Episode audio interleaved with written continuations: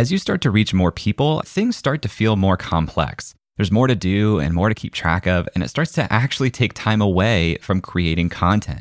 I felt this struggle personally. The more creator science grew, the more it felt like I was dropping the ball. So I did something about it. I built a set of rock solid systems, all in Notion, to support the business as we grew, and it worked like a charm. I've now taken my personal Notion setup and productized it. It's called Creator HQ, and it's the complete operating system that you need for your creator business. I built Creator HQ to be an all in one workspace designed to save you more time, create more content, and drive more revenue. By leveraging Creator HQ, we are publishing more than we ever have, and we're nearing $1 million in annual revenue because of it. It brings all of your data and processes into one place with custom built dashboards to reduce friction in managing tasks, creating content, and collaborating with your team. I've seriously spent more than three years building this, and now you can have the same systems that I use right out of the box. In the lab, one of our members just posted I have spent the last few weeks diving into Creator HQ, learning how it works, and making it my own. This is the first time in a while that I've felt this organized and filled with hope that I can find a workflow that will work for me with my whole business. This is gold. I will definitely be giving a testimonial for this badass product. If you're new to Notion, don't worry. I've included a ton of specific tutorials to help you learn how to use Notion generally and Creator HQ specifically. I've never seen another Notion product integrate tutorials like we have here. More than 300 other creators are already using Creator HQ, and I am not exaggerating when I say I would be lost without this system. Creator HQ is what keeps the trains running over here. As a podcast listener, I'm giving you my best price. You can get 10% off using the promo code podcast at checkout. Just head to creatorhq.co to watch the video and learn more. That's creatorhq.co and use promo code podcast to save 10%.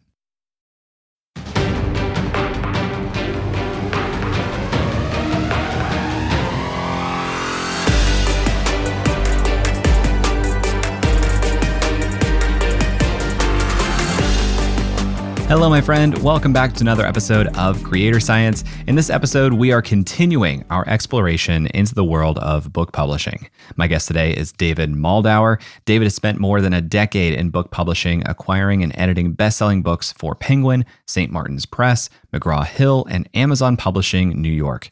Those books were predominantly nonfiction in the areas of business, technology, health, and memoir. Today, David is an independent writer and editor. With his business, Bookitect, you can learn more at bookitect.com. David helps authors create bulletproof book proposals.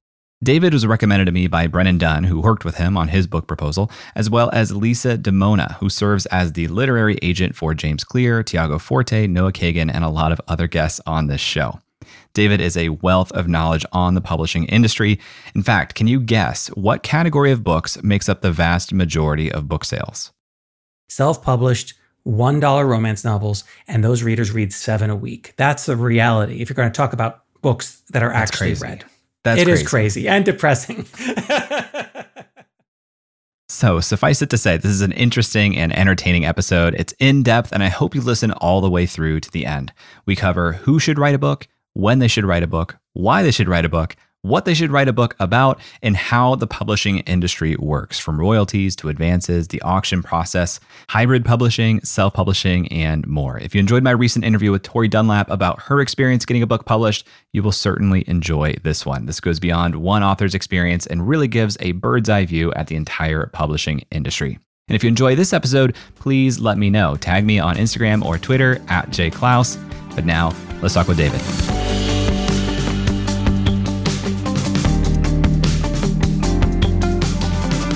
Maybe the easiest question to start with, well, it sounds easy, but it might be deceptively complicated, is who should write a book?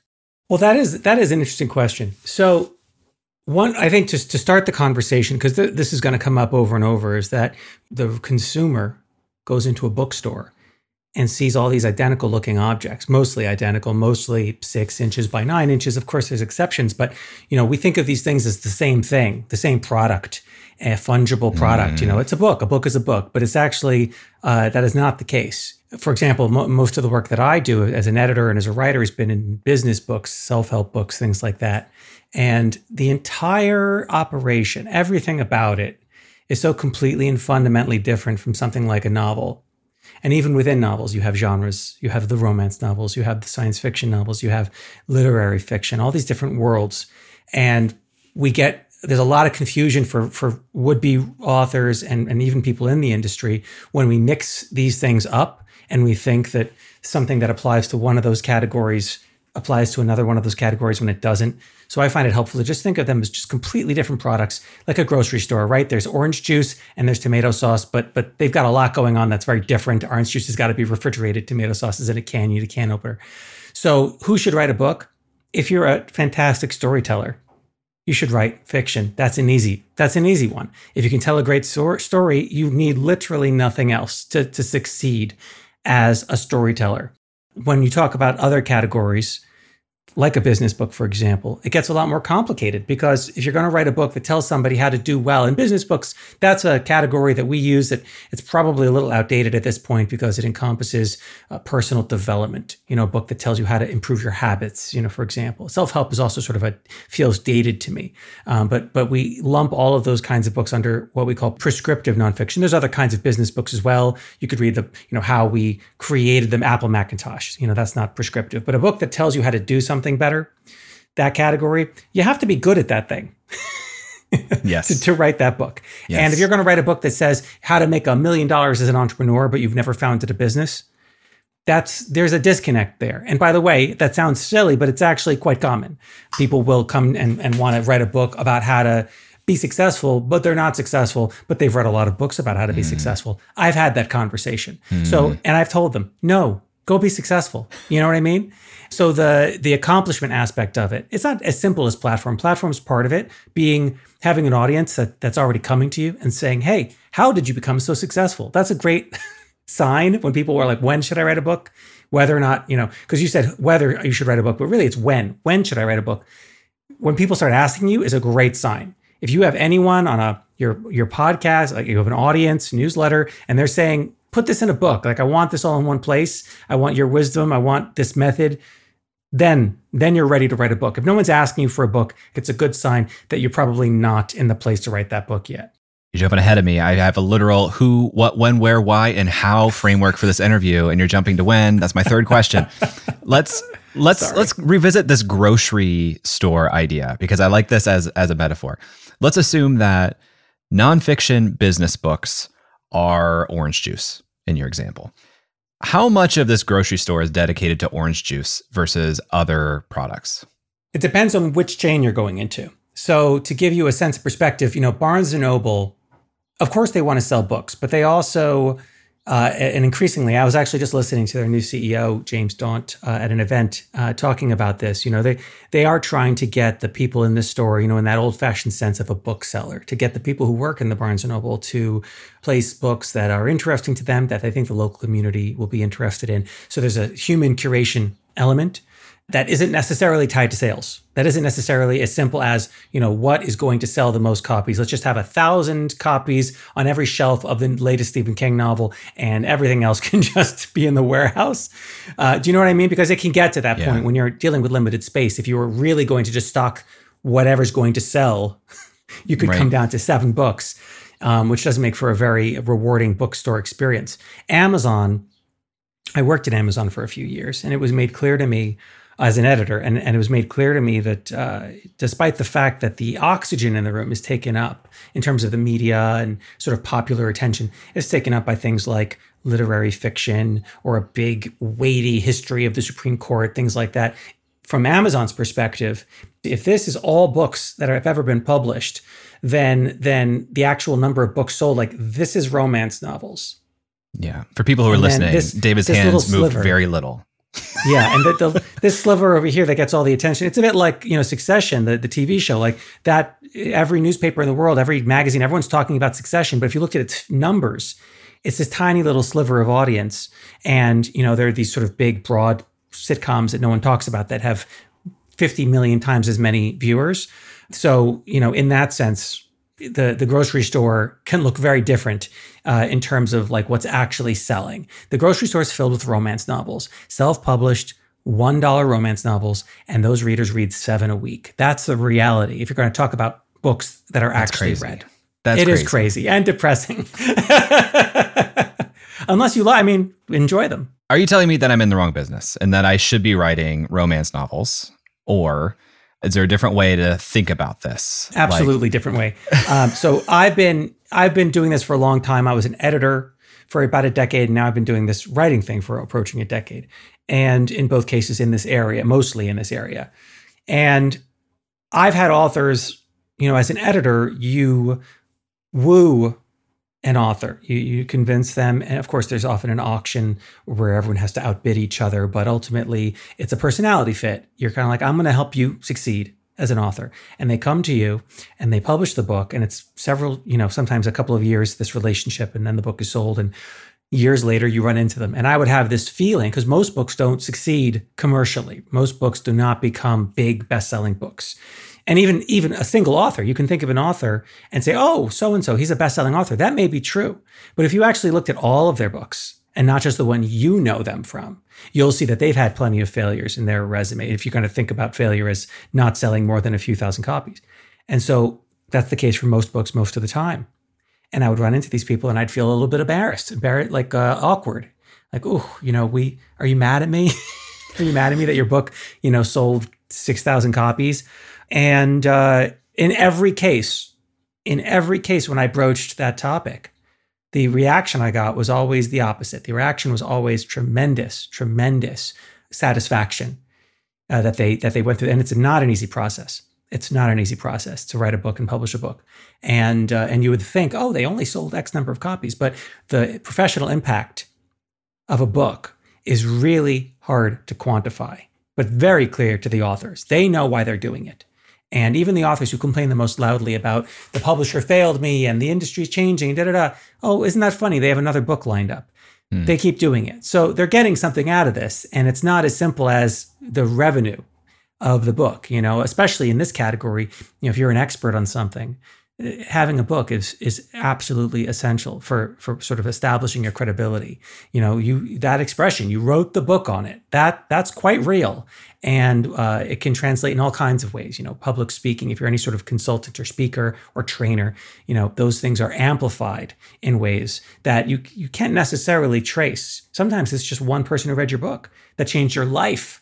But i've heard totally. that story way too many times. And often it's far more than one person who who that that new connection leads to these other opportunities. And it just creates the snowball of uh, possibilities that would never have happened without the book even if the book only reached a small audience you used a phrase a second ago which was commercial success.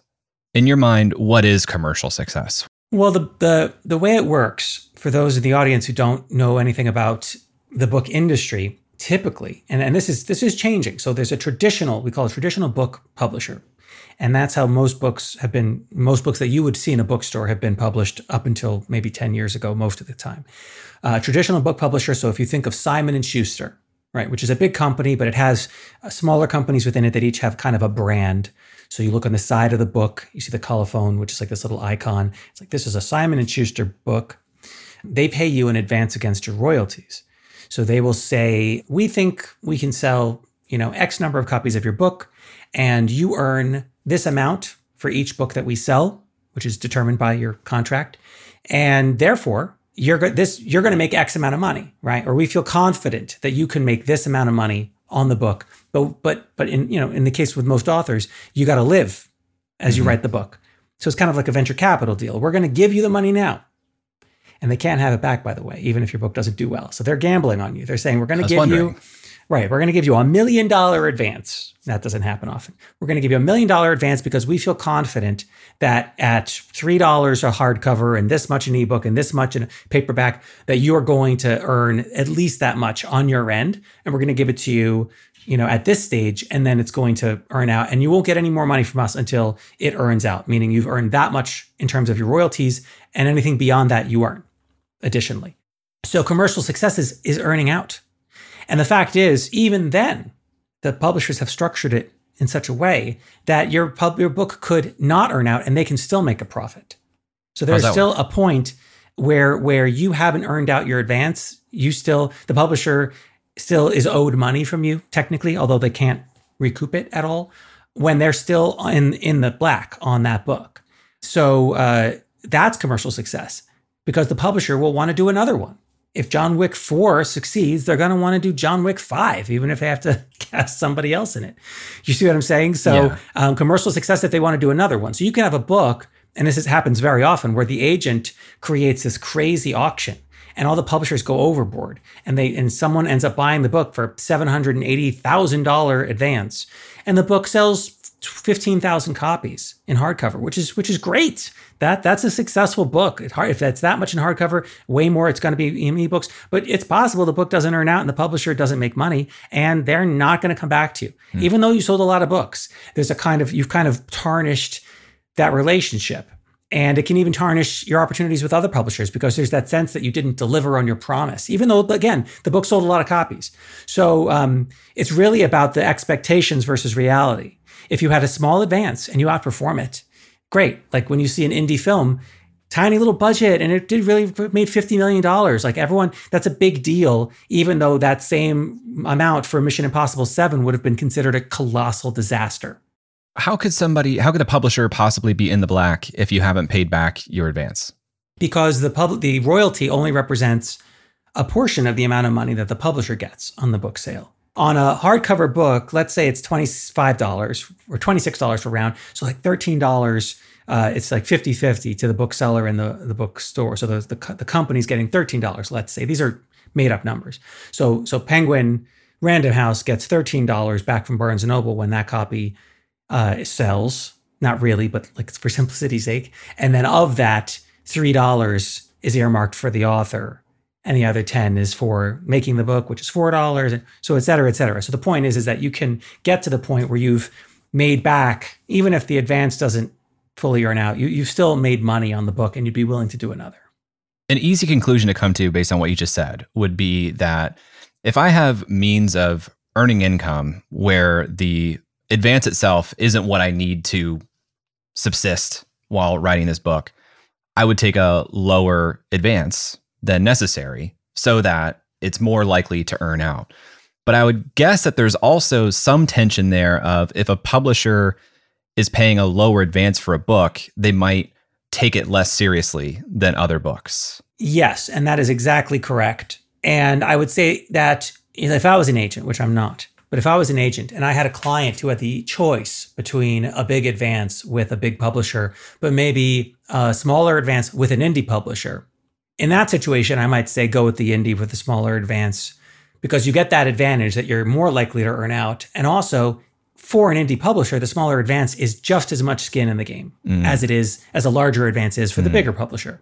So it's really about it's about skin in the game for the publisher. If it's going to hurt them, if it's really going to hurt that imprint, and it can, you know, once you get into those mid high six figure advances, that's going to hurt if the book doesn't perform and they're heavily invested. Whereas if it's a young editor. I did a lot of these in my career. As a young editor, you're hungry. You're trying to. You're taking big. You know these little swings. They'll give you twenty thousand dollars. They'll give you thirty thousand dollars for a book. If that book doesn't work, they don't care. You can take 10 little bets for the for the price of one big bet and probably you know one of those will work out of those 10. So there's a there's a strategy to that spaghetti at the wall approach. But again, they're not going to they're not going to go out of their way. And you'll see in fact it depends on the category, not so much in business books, but things like novels, where you would think like the the people think cream rises to the top with with books, and it's not really the case. And I've seen many times where a book was great but didn't work, and then somebody in the publishing house said, "I'm not content with this we put it out there. It was on shelves. No one read it, but I'm going to go beyond. I'm going to reach out to Walmart and we're going to do a promotion because it's like perfect for the Walmart shopper. And then the, book catches and snowballs. And, and not because of quality, not because somebody read it, or at least not externally, but because someone in the house went the extra mile. And, and going the extra mile can look a lot of different ways, but it's a pain in the butt. And if you work at a publisher, you cannot go the extra mile for everything. You just can't. You know, it's a it's a lot. It's a lot of work, and you have to choose. And which one are they going to choose? Most of the time, it's the one that that had the big advance. They're going to go beyond, you know, to get that to work. So in that sense, it, it usually pays to take that bigger number, even if it does create pressure that you have to that it has to perform. After a quick break, David and I talk about the five major traditional publishing houses. We talk about how deals break down between advances and royalties, when you might want to take a larger advance or a smaller advance. We even talk about how a publisher can make a profit on a book if it doesn't pay out the advance. So stick around. We'll be right back. If you know me, you know how much I believe in memberships. My membership is the core of my business, and earning an income directly from your audience is one of the most sustainable ways for you to become a professional creator, too. So, I want to tell you about today's sponsor, Uscreen.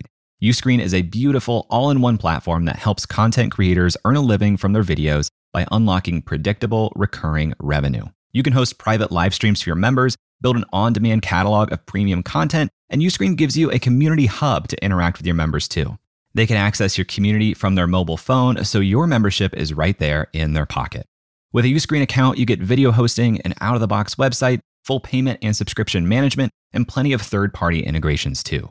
And Uscreen makes it easy to get set up. You get access to powerful website themes that are fully brandable with no coding skills required.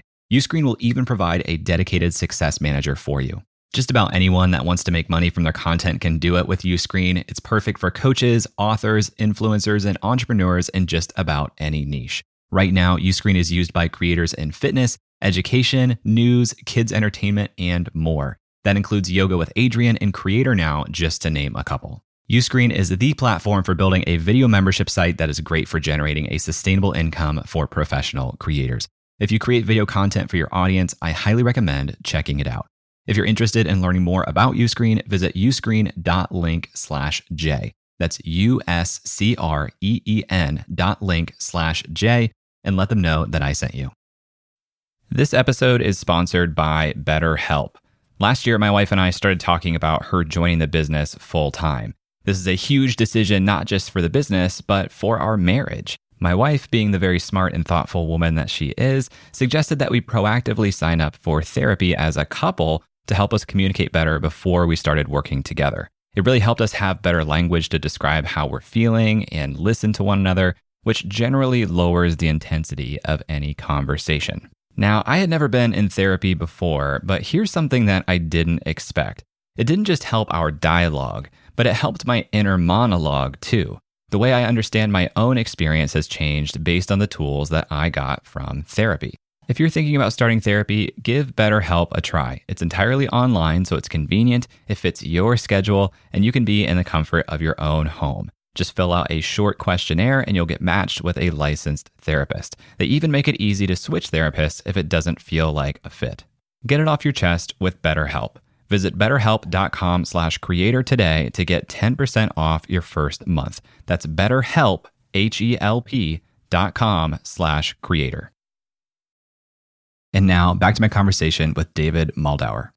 If I'm listening to this and I'm not too familiar with the traditional publishing houses, what are the the biggest players in the room? You got your Penguin Random House, you have Simon and Schuster. Who else did you put in that same category? You have Simon Schuster, Penguin Random House, Hachette, and um, HarperCollins. That's the current state of the industry in terms of the big companies.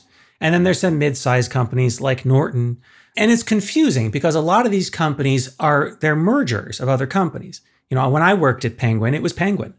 And Penguin merged with Random House. And that was a big that was a big deal in the industry. You know, Big 5, Big 4, and and they kind of re- retain an, a distinct character often. And so within Penguin, I worked for an imprint called Portfolio, which is a publisher of, of business books. And so Portfolio is its own little thing. And then next door is Viking and there's a shared sales department between those two units but everything else is separate different editors different publisher. And so you you know from the outside all we know is the book that we read has an imprint. We call that an imprint. And the imprint is that little tiny company within a company that 50 years ago or 20 years ago was probably a separate company. Viking was a publisher and it got swallowed up by you know a larger company.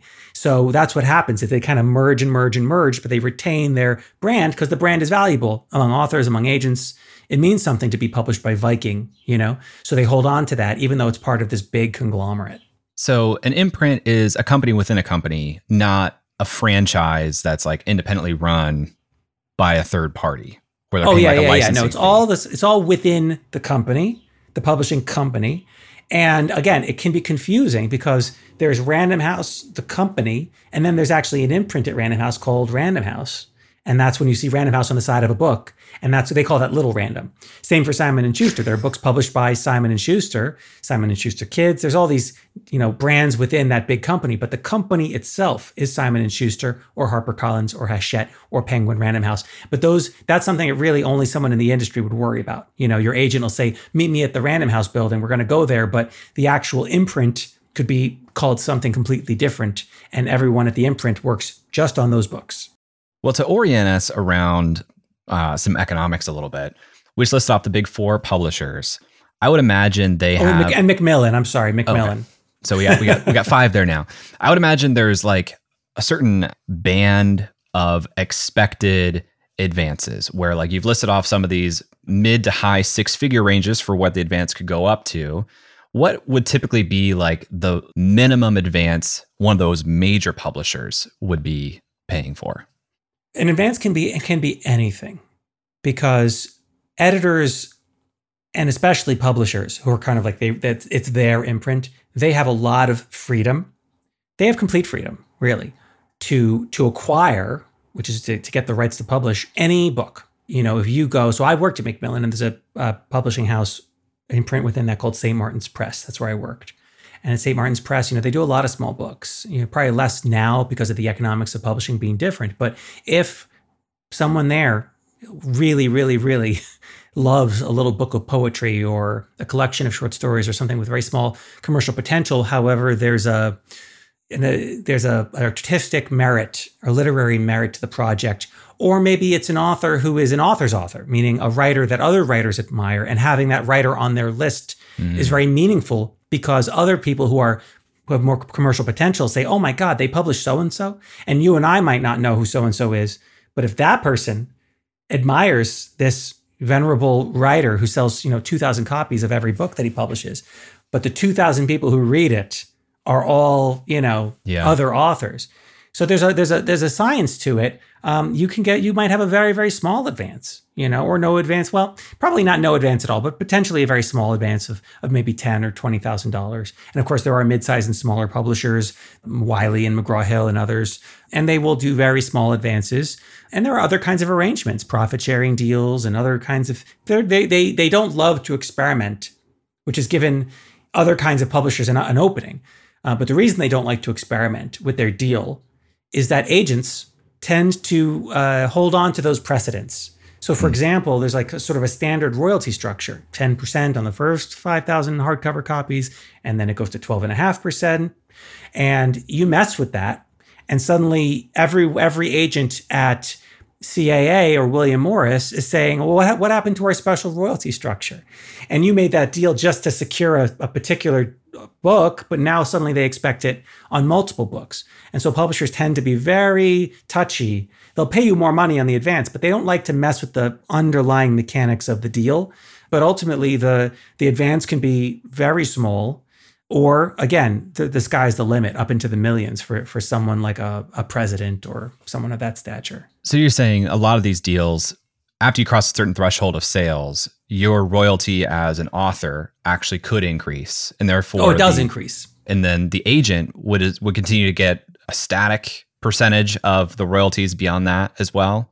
Yeah, uh, if you have an agent, which we can, if you want to talk about what that's all about, but if you do have a literary agent, they typically earn fifteen percent of everything that you get. So the publisher actually pays the agent directly and then they flow through to you 85% of what they receive, whatever it is. Advances, royalties, if they sell foreign rights, if they make a big bulk sale, you know, if you're a business book author and you every employee at Google gets a copy of your book in a big bulk purchase, all that revenue goes to your agent and then they take their cut. Interesting. So you don't have on your books an expense to the agent because you're not getting the total and then giving them 15%. They're getting the to- total and giving you 85. That's right. Interesting so we've talked a lot about you know there's there's this auction process we haven't talked a lot about this but you mentioned there's an auction process for for books that seem to have some commercial viability and these Uh, publishing houses will make their offers. How sophisticated is the modeling behind these publishers when they think, well, we think you're going to sell this many copies, and therefore this is the advance we'll give you? Not very sophisticated. Well, I'll tell you, what we do is, or what I used to do is, we would take sales figures from a comparable book. And so we're looking at, mm. and, and often a book proposal will contain that. So you'll say, mm. this book is a book on losing weight, and here's five other recent successful diet books by somebody, again, comparable, somebody who sort of uh, has as many followers on Instagram as I do, or whatever. We look at those sales figures, which we get through this service called Nielsen Bookscan, or if it's an internal book, if it's a book by the published by the publisher, you have complete data. And you look at that and you say, okay, well, let's say, what if it did this well? What would the advance? What would be a smart advance? And we have a uh, an Excel file that calculates, you know. And uh, but the problem is is that you come up with a number that's realistic, then you get into an auction, and now it's a mind game. And we can talk all about auctions. Um, in fact, I just did a panel on auctions at the U.S. Book Show, uh, which was fascinating. Um, but you don't want to lose, and if everyone else uh, if you're doing a round robin situation, right, where it's like we just spoke to Simon and Schuster and they've gone up to $125,000. What do they know that I don't know? I thought this was a $50,000 deal and they're already at 125. They must know something that I don't know. And I better go up and I better go and fudge these numbers until it looks good. Because you can do that. You can say, let's look, let, let's look at this other competitive title that did better. What if the audio did really well? We don't know. It could have done really well. Then the audiobook goes into it.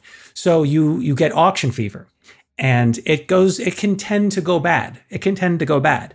Sometimes you're right. Sometimes you go to the mattresses in Godfather lingo. You go to the mattresses to get the book, and then it becomes a huge hit, and you're glad. Uh, but often you end up with a little bit of buyer's remorse. You go crazy. You you beat everyone out because of this. And of course, everyone in the auction thinks that everyone else in the auction knows something that they don't mm. about this book and why it's going to be so successful. And then you end up with it and you're like, what am I doing? A first novel by a person with 300 Twitter followers? And you just, you know, you have this sinking pit in your stomach. Um, but that's, I mean, you are making it up. It is an art. There's no science to this. It is an art because who could have predicted? You know what I mean? Who could have predicted some of these books? So, in that situation, during this auction, let's say auction fever is striking hard and I get the winning bid, me being the publisher. Who within the publisher is the person that has that basically liability or like the pressure on them because they made the decision. And so now, if that book does not live up to that advance, it's going to reflect poorly on them.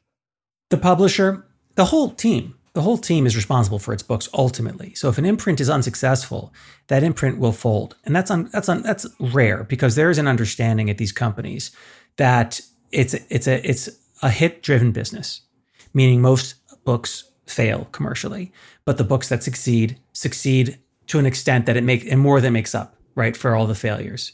You had a lot of children's books, and then along came Harry Potter, right? But you couldn't have predicted, and you really mm-hmm. couldn't have. I know people think that that if they were in that seat looking at these proposals or, or manuscripts, that they would have seen Harry Potter and not the other ones and realize which would win and which would lose. It doesn't work that way at all. Um, and that's not even bringing in editing, which is huge. You know, so many books that we think of as though the author handed in this perfected masterpiece. It's like, no, they, in many cases, the editor played a colossal, colossal role in making it, but they were able to see it. They were able to see this is a mess, but I can shape this. I can work with this person. I can shape this. Uh, and of course, with a prescriptive nonfiction, you're seeing just a chapter, you know, uh, and it can often surprise you, but it often disappoints based on that proposal. It doesn't turn out the way you hoped it would. So you're gambling and they understand that you're gambling and it's really just about like the big picture how's the imprint doing and, and ultimately the publisher is responsible for it that said as an editor they're watching you you know and different publishing houses have different attitudes towards that. You know, um, some will actually go over your profit and loss statement and say, "Hey, look at this year. This is not a good year. You're not doing so good." You know, uh, others. I mean, everywhere I ever worked, and this sounds crazy to anyone who's worked in a real business. And again, pub- book publishers are not real businesses. Don't don't for a moment think that they're in any way real businesses. They no one ever said anything to me, ever, about any of my books. Hmm. Not once did anyone come to me and say that that book didn't didn't do so good, Dave? I don't know. You know, we gotta Weird. you gotta work harder. But I'm sure they're thinking succeed. Oh well, yeah, I guess. But I, you know, that just wasn't the culture The culture hmm. was, what are you going to get next? Because at hmm. the end of the day, there's also that understanding of, and again, I was working in nonfiction. So it's a little bit more on the surface. It's like, okay, this is a book on this topic by this person, that, and it seems to be competently written. This seems like a good bet. Because if you look at the top selling prescriptive nonfiction, these are not necessarily good books. The connection between the quality of the book and the performance of the book is can be hard to trace, to put it mildly. Fiction's different, right? If I have a bad eye for fiction and I just pick one clunker of a novel after another, that's going to translate probably into the end of my career as an editor. But in nonfiction, I got the whole, everyone got on board, right? We all wanted to do, you know, so and so's book on how to succeed in business. And it's not my, like, I didn't fail as an editor. I brought the project in. Everyone said this is a great project. And nothing changed about it, even if it failed in the marketplace. Mm. It was still a good bet because we all agreed it was a good bet at the time. Why am I retroactively blamed if it turned out that the audience didn't want it? This does strike me a bit like investing in a venture capital sense. But something you said earlier, you know, you said if if the book breaks even, earns out the advance, then that's a success. You'll probably get a second book. In the venture capital world, there's actually like this tension where if you're about to break even, they still push you to try to be an outsized success because they need they need that hit maker. So is there a threshold? Is breaking even truly what I need to do? Or is there a threshold of like you need to do 10% above break even or 20%? You don't need to do anything because as the author, you've already won. Like I said, I, have met many people who've who the where the book has not done that well, and they got what they wanted out of it in terms of their credibility and their authority and the opportunities and all the things that you would want out of a book. They got it. And so, who are you trying to please?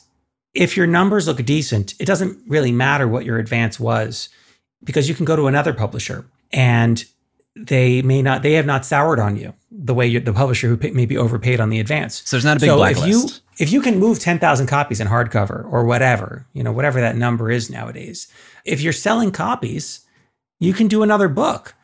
It's not about whether you can do the book. Uh, and again, these are different. Like this is different from fiction. I'm really talking about more like platform driven, prescriptive nonfiction, a business book, a self help book, that kind of thing, books of advice. Uh, you can do as many as you want if you can sell them to a bunch of people is it worth it to you? Because you you do one book and that that does establish your credibility, but does the second book do the same? Does it have the same impact? No, it's it's more limited with each subsequent book, right? Stephen Covey, right, had Seven Habits for Highly Effective People, and then like a million other books.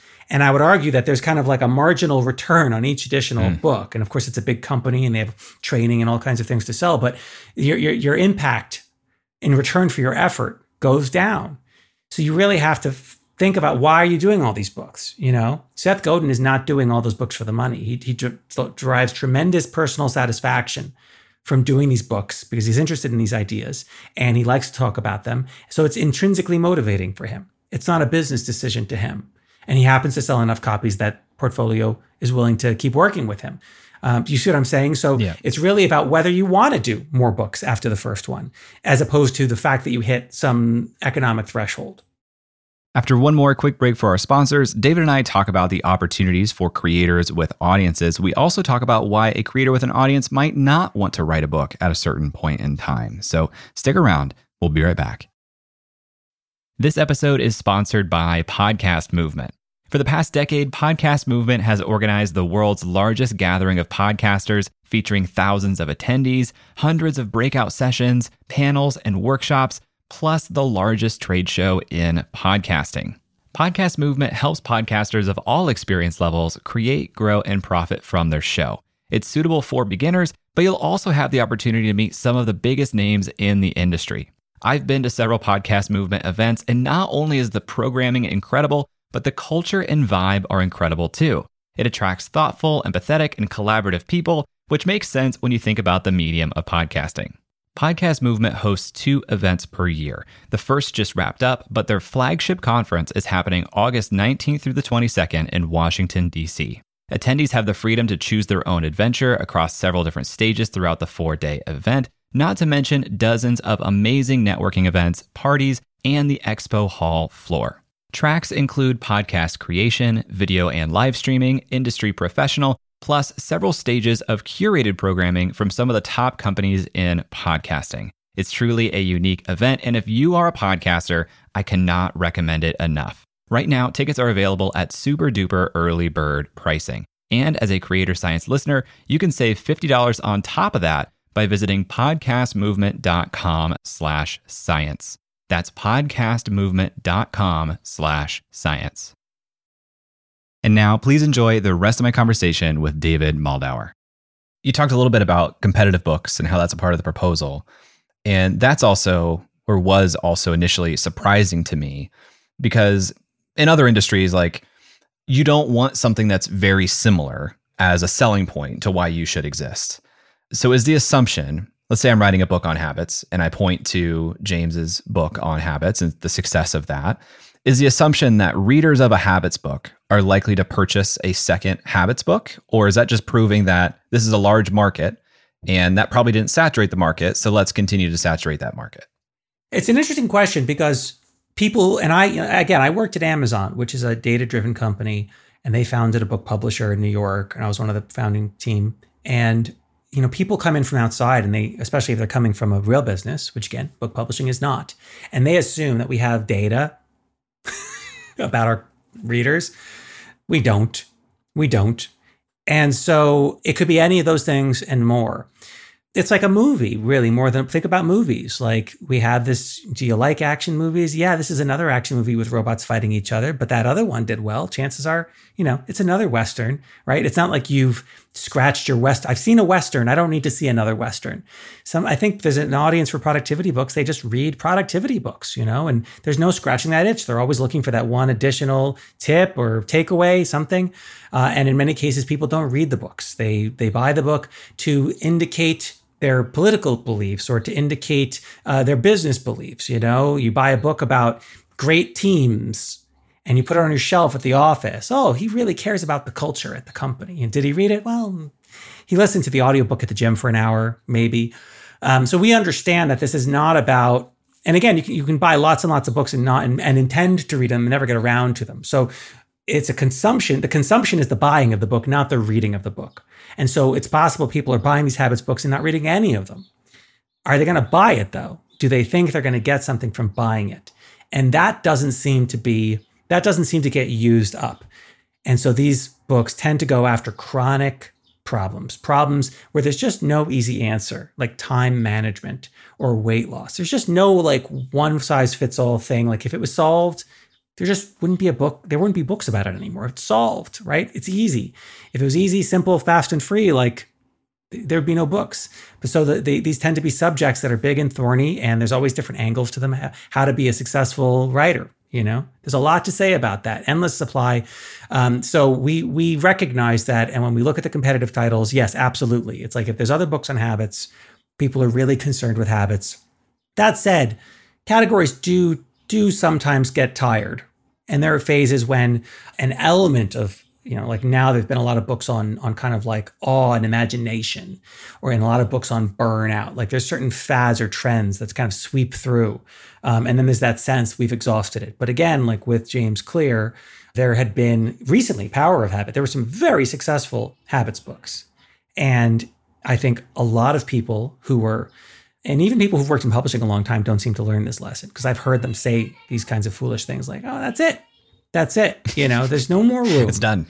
that's not at all the case. You know, and again, also because our audiences are so fragmented and there is no mainstream, you know, one YouTuber can have a million followers and another YouTuber can have a million, and they can both be talking about study habits. And there can be very little overlap and they can both have big successful best-selling books without even touching each other's audiences. And then once they meet and do a crossover episode, suddenly they expanded to each other's audiences and now they've each sold 2 million copies or whatever. So it's it's totally bizarre and it doesn't it doesn't function intuitively in that sense of like, oh, we've used it up. Enron, the, book, uh, Portfolio published a book called The Smartest Guys in the Room about the Enron disaster. And I, uh, you know, when I started there, I was like, oh, that's that you must have been the first to market there used to be a trend, actually. They called them, uh, I think they called them instant books or flash books, where a big thing would happen in the news, and they would rush, like a, they would hire a writer, a journalist, to write it in like a month and publish it just so they could have the, you know, the first book on Enron or whatever. They don't do that anymore just because of the internet and it's too easy to get the story. But it was the last book on Enron. It was the last. There were like six other books on Enron. But it was the best book on Enron, and it was the one that was adapted into the documentary, and it was the one that did by far the best. So that mentality of like, well, whichever is the first to market with the Enron book wins, and everybody else is an also ran, and they're going to sell five copies, turned out not to be the case at all. It was well worth the time to do the additional research and fact checking and getting the full story, and that ended up being the one that uh, that won in the marketplace. Let's talk about quality a little bit because I was listening to your interview about a year ago now with Jenny Blake on her podcast Free Time. And you talked about, you know, right now, listeners of this show, they have a platform. These are creators with an audience, and you see the opportunity. Well, I can probably outsell an academic who doesn't have an audience but might have great insight. And you use an analogy on Jenny's podcast to talk about t shirts and, and merch at a concert. Can you talk about that a little bit? Absolutely. So uh, again, we buy books, and again, going back to the grocery store, you buy a novel to read it. It's an experience. There are there are other there are exceptions to that. So if you feel like, oh, I always should have read Dostoevsky, you know, and you get the Dostoevsky, and then you you put the novel on your bedside table, and then you kind of never in the mood. You don't want to read anything difficult. So there's that aspirational component. But most of the time, especially with things like the dollar romance novels, which drive the entire, at least as far as Amazon's concerned, that you buy it to read it, you read it, you move on. It's a, it's a, it's a, you consume it. You actually consume it. You read it. When you get to these kinds of books, business books or self-help books or, or many, many of those kinds of books in nonfiction, there's a, a lots of reasons to buy the book. And, and, and membership in the club is one of them. And membership in the club can just be personal. In other words, I love that. I love that YouTuber. I love that Instagram. I love that influencer. I just like that book is like, you know, shows that what a fan I am, just like I would get the t shirt, you know? And you may not even need to read it because you follow their c- content so closely that you already know all their stuff. You know, you already know it. Uh, but it's meaningful. It's a meaningful object and a souvenir related to that thing and you put it on your desk and it's kind of personal branding. You know, we all have our little Zoom backgrounds with our books that are, you know, these are actually the ones I need to reach to for my work, but generally speaking there's like an association with them. And and that's part of it. That's absolutely part of it. So if you're selling a book, I don't think that should be the only thing. I don't think you should only be thinking about, well, how can I make this the most rewarding piece of merch? But in terms of it being a memorable object, you know, to go back to Seth Godin, you know, uh, one of his books, he he sold it in like a milk carton purple cow because he knew that people in offices when we used to have offices you know that that that having that on their bookshelf it was an object of conversation it provoked a discussion of the topics around the book and of course he's very concerned with marketing and and, t- and storytelling and and the book should tell a story you know so um that's part of it and especially when you're an expert who is sharing their advice for free online it's something to think about. You know, it's not just about, I mean, as you know, the Pomodoro technique, which is this thing where you do 25 minute timer and then you rest for five minutes and it kind of helps you be more productive. That guy did a book. I mean, my God. And no, there's no special secret extra stuff about the Pomodoro technique. It's a whole book. he managed to stretch it into a whole book. Um, and but people, you know, people bought it. And I would say that probably part of that is that thing of this is a tool that I use. And maybe you even get the little tomato shaped timer and it's meaningful to you. And yeah, you're not going to sit there and like relearn the Pomodoro technique because it's like one thing, but again, it's an object. It's a it's it's merch. Yeah. And you can sell a lot of merch and you that can. might get you on a best-selling list. I don't talk about the merch that I buy. I'll wear it, but I don't often like talk about it, tell other people that they have to buy this merch, you know. So I, I do think that that's where making sure that you're writing a truly good book, even if you have the ability to sell any book, is is worthwhile. But then I, I struggled this also. I I was looking at the Amazon reviews of a creator I had on the show who wrote a book recently, and I, I wanted to see what what did the not the the haters, but the people who didn't give it a five star review say. Like, what did the three star reviews say? And the theme of the three star reviews said, "This was not new information to me because I follow their podcast, I read their newsletter, and I kind of thought, man, that's a bummer of a review because this person's been doing so much work for so long to make content for free. and now they're getting penalized for it in the reviews because now they're selling it in a condensed form of a book. Do you have any reaction to that Absolutely. at all? There's not really a question there. reviews are reviews are tough in general, and I would definitely say don't don't look at them for your own stuff, just as psychological self protection. But you have to remember that a part of this, and, and there's never, it's never going to be perfect, but a part of it is expectation setting. And so the fact that those are the three star reviews that you're seeing tells me that the communication between that expert and his audience, both on his channels or her channels, and also on the book itself in terms of its title, subtitle, its copy, they did not make it clear what this thing is. The Pomodoro book was pretty clear. It's like this is a book about the Pomodoro technique. You kind of know what you're getting into here. There's not it's not like he didn't call it advanced Pomodoro tactics. And then he was like, "Well, did you know it could be a 26 minute timer?" Wink, mm. wink. You know what I mean? He didn't. He didn't. Mm. Uh, you know, create that false expectation that there was more to be learned. It's that that thing. And and for example, if you are, uh, you know, your your friend is complaining about not being more productive, you could always say, "Look up this thing called the Pomodoro," or I'll send you a link. But by giving them the book, that's really you're really motivating that other person to investigate it. So there is a value to that but you're not for a second thinking i'm going to learn something new in this if i've already gone to the website and been using this pomodoro technique myself. So this expert you know he didn't make clear or she didn't make clear that this is this is it. This is the thing. If you watch my stuff you read my stuff it's this. It's that thing but i've crystallized it. I've made it convenient for you. If that's appealing to you if you want to have it in one place great. But if you've if you've learned what you need to learn, you're you're done. You don't need to uh, buy the book again. Well, we covered who should write a book, people who are great storytellers in fiction or people who are experts in nonfiction. When should you write it? When people are asking for it, when they're asking for a certain insight from you. We kind of touched on why people should write a book, but I'd like to crystallize that a little bit further. What do you think are the good reasons for people with a platform or even just with expertise why should they invest the time in this sometimes long, probably grueling process of putting it into a book?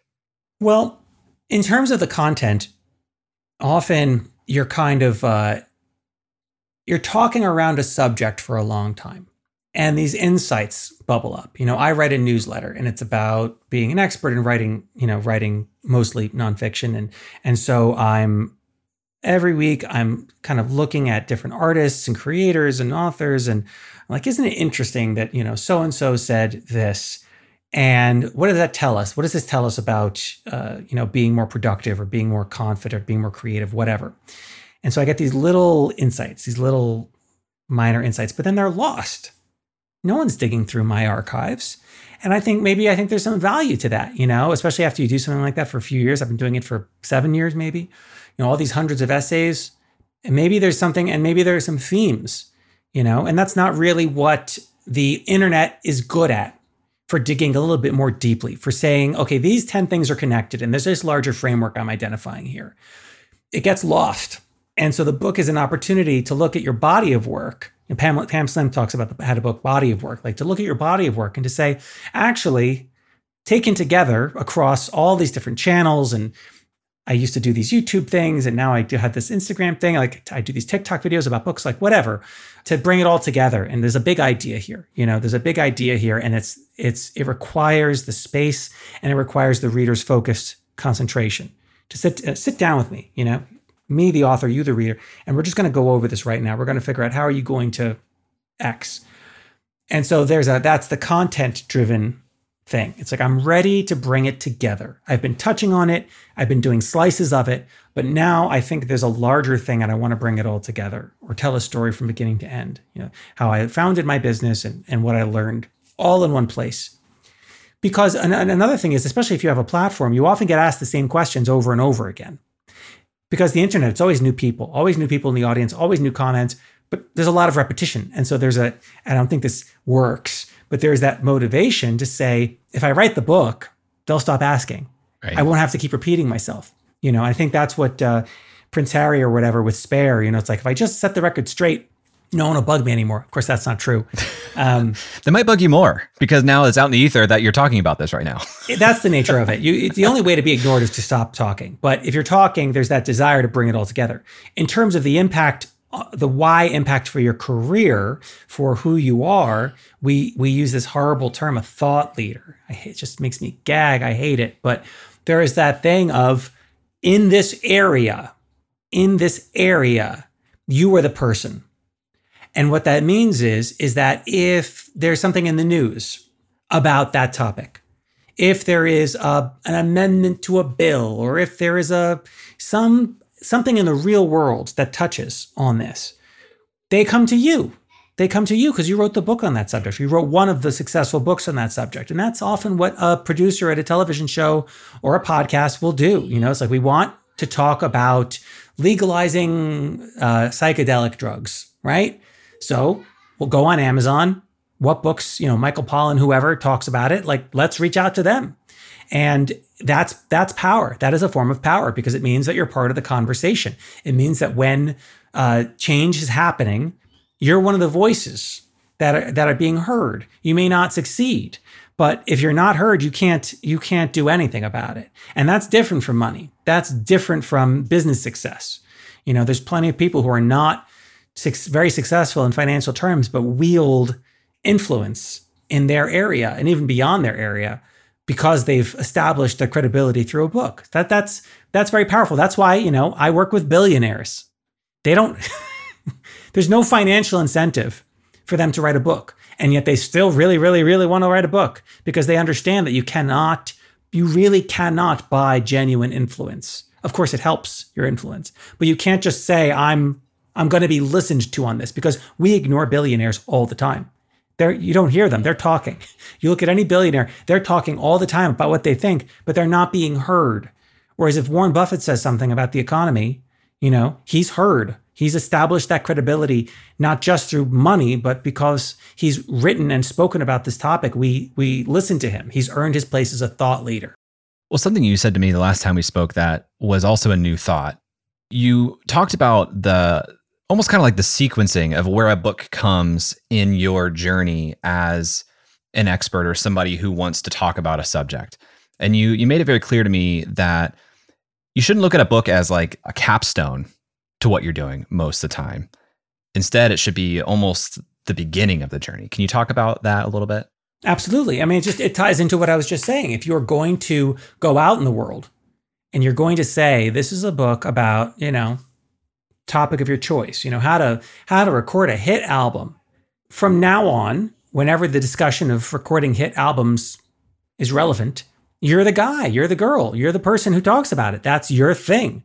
And people are going to reach out to you. You hope that's the outcome of the book anyway. That's right. why you're writing the book. Even an even an unsuccessful book, even a book that only reaches a few people, it can still have that effect because the experts, the the other people in that world because it is such a feat by the way to write especially through the traditional process if you are going if you are able to find an agent and you have that platform and you have that credibility as an expert and do a book proposal and get in front of book publishers and they acquire it and then you write the book 9 months a year and publish the book like to have jumped through all of those hoops on a particular topic even if you didn't reach a large mass market audience the people in your world. Like if I wrote a book about writing books, for example, and many of my peers have done that, I, I have no interest. But if I did, other people who are ghostwriters or, or editors or writing coaches or all the other people in my little universe would, would, would know about the book because it's a small world and we're all interconnected and many of them would read it. And then whenever they have a podcast episode or whatever, they're that much more likely to say, "Oh, Dave, Dave wrote that book. You know, how to write a book. He wrote that book. Oh, it's in its second edition. We got to have him on the podcast." So it creates this. It creates a snowball, and of course, I can feed into that. I can aggressively market the book, and I can aggressively speak about it, and and go to conferences, and I can build it. But even just doing the book by itself, I am creating a, a lightning rod, which is how the the the president of Penguin described it when I worked there. You know, she said, "We're creating lightning rods. We cannot guarantee."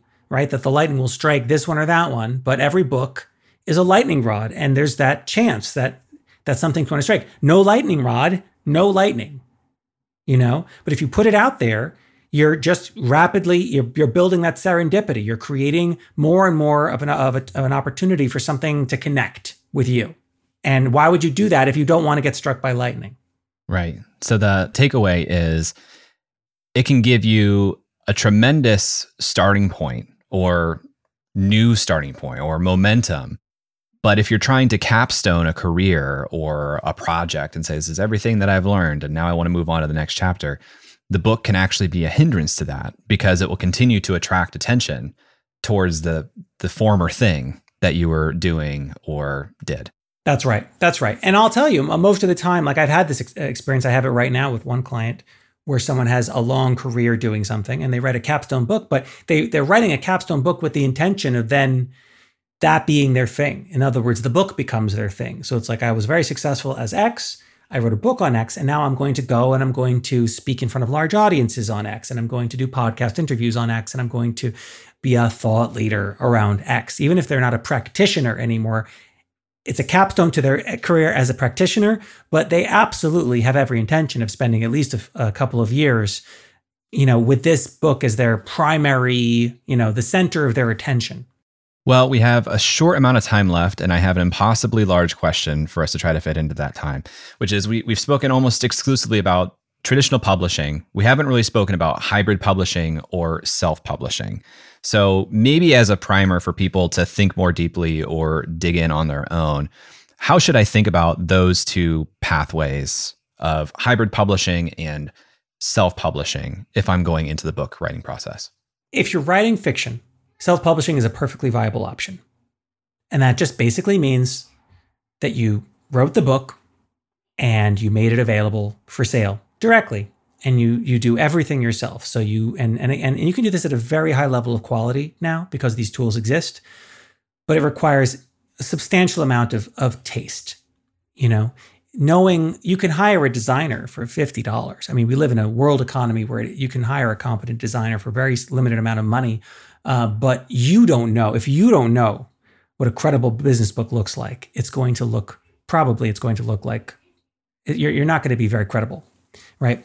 So there's a lot of taste involved. But if you have that in-depth knowledge of your category, and in fiction, right? So if you read tons of romance novels, you've always wanted to write a romance novel, sure, self-publish it. If that would satisfy you, especially if you have your own audience. If you're already connected and you're on Goodreads and you've got a big community and you're you know a million other romance readers, you write that romance novel and you will probably be able to find an audience and maybe it even becomes commercially successful. And the numbers, of course, are, are much better because you're earning far more per copy than you would with a traditional publisher.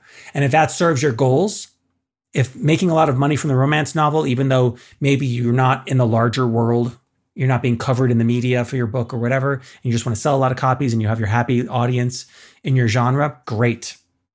Hybrid publishing is a relatively new phenomenon. It's a bit like what we used to call a vanity publisher in the sense that you're paying for the services. But it's different because in platform driven nonfiction, where you already have half a million people subscribed to your newsletter, you don't need the publisher anymore because you can hire the same editor you can hire the same designer or the same class of designer. You can you can get all these services, and you can even distribute your book to bookstores, uh, because many mid-sized and smaller publishers actually do use the distribution services of a large publisher like Simon and Schuster. So if you're a mid-sized publisher, you can actually use their trucks, warehouses, and everything. You pay them, but you don't have trucks as a tiny publisher. You don't have warehouses filled with books. So you're making an order to a printer and then it kind of goes off to Penguin Random House and, and they get a fee. And so if they can do it, you can do it. So these companies have formed that basically take all that knowledge and they don't have much necessarily much of an operation. It might be five people or 10 people, sometimes more, but they're basically uh, bringing together all that knowledge. So instead of you figuring out how to get a distribution deal or how to, you know, what a, what a great book looks like, they're hiring publishing professionals. They're using the same services.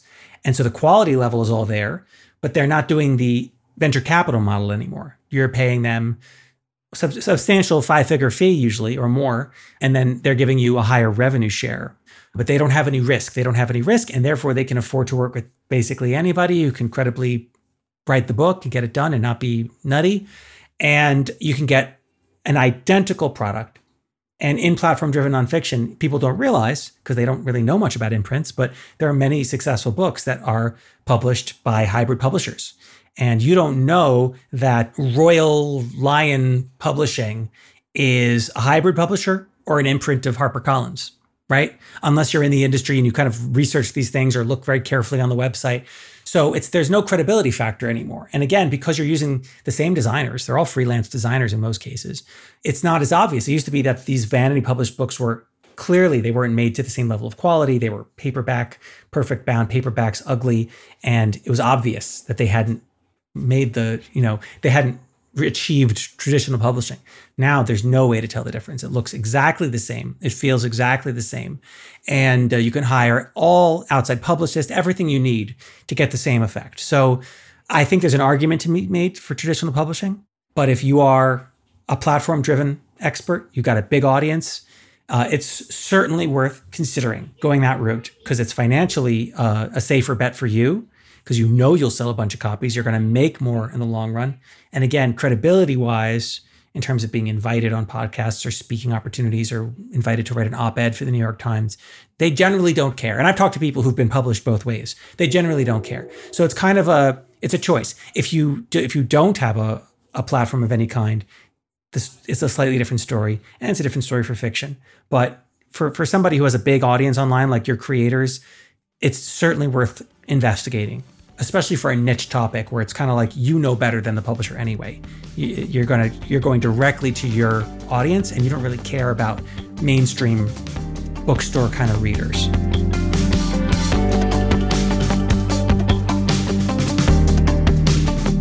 Hope you enjoyed this conversation with David. I feel like you and I have learned a lot about book publishing over the last several months. If you want to learn more about David and his work, you can go to bookitect.com. There you can reach out to him about working on a book project together, or you can go to mavengame.com. That's David's newsletter for writers and authors talking about writing, speaking, and sharing without hating yourself in the morning.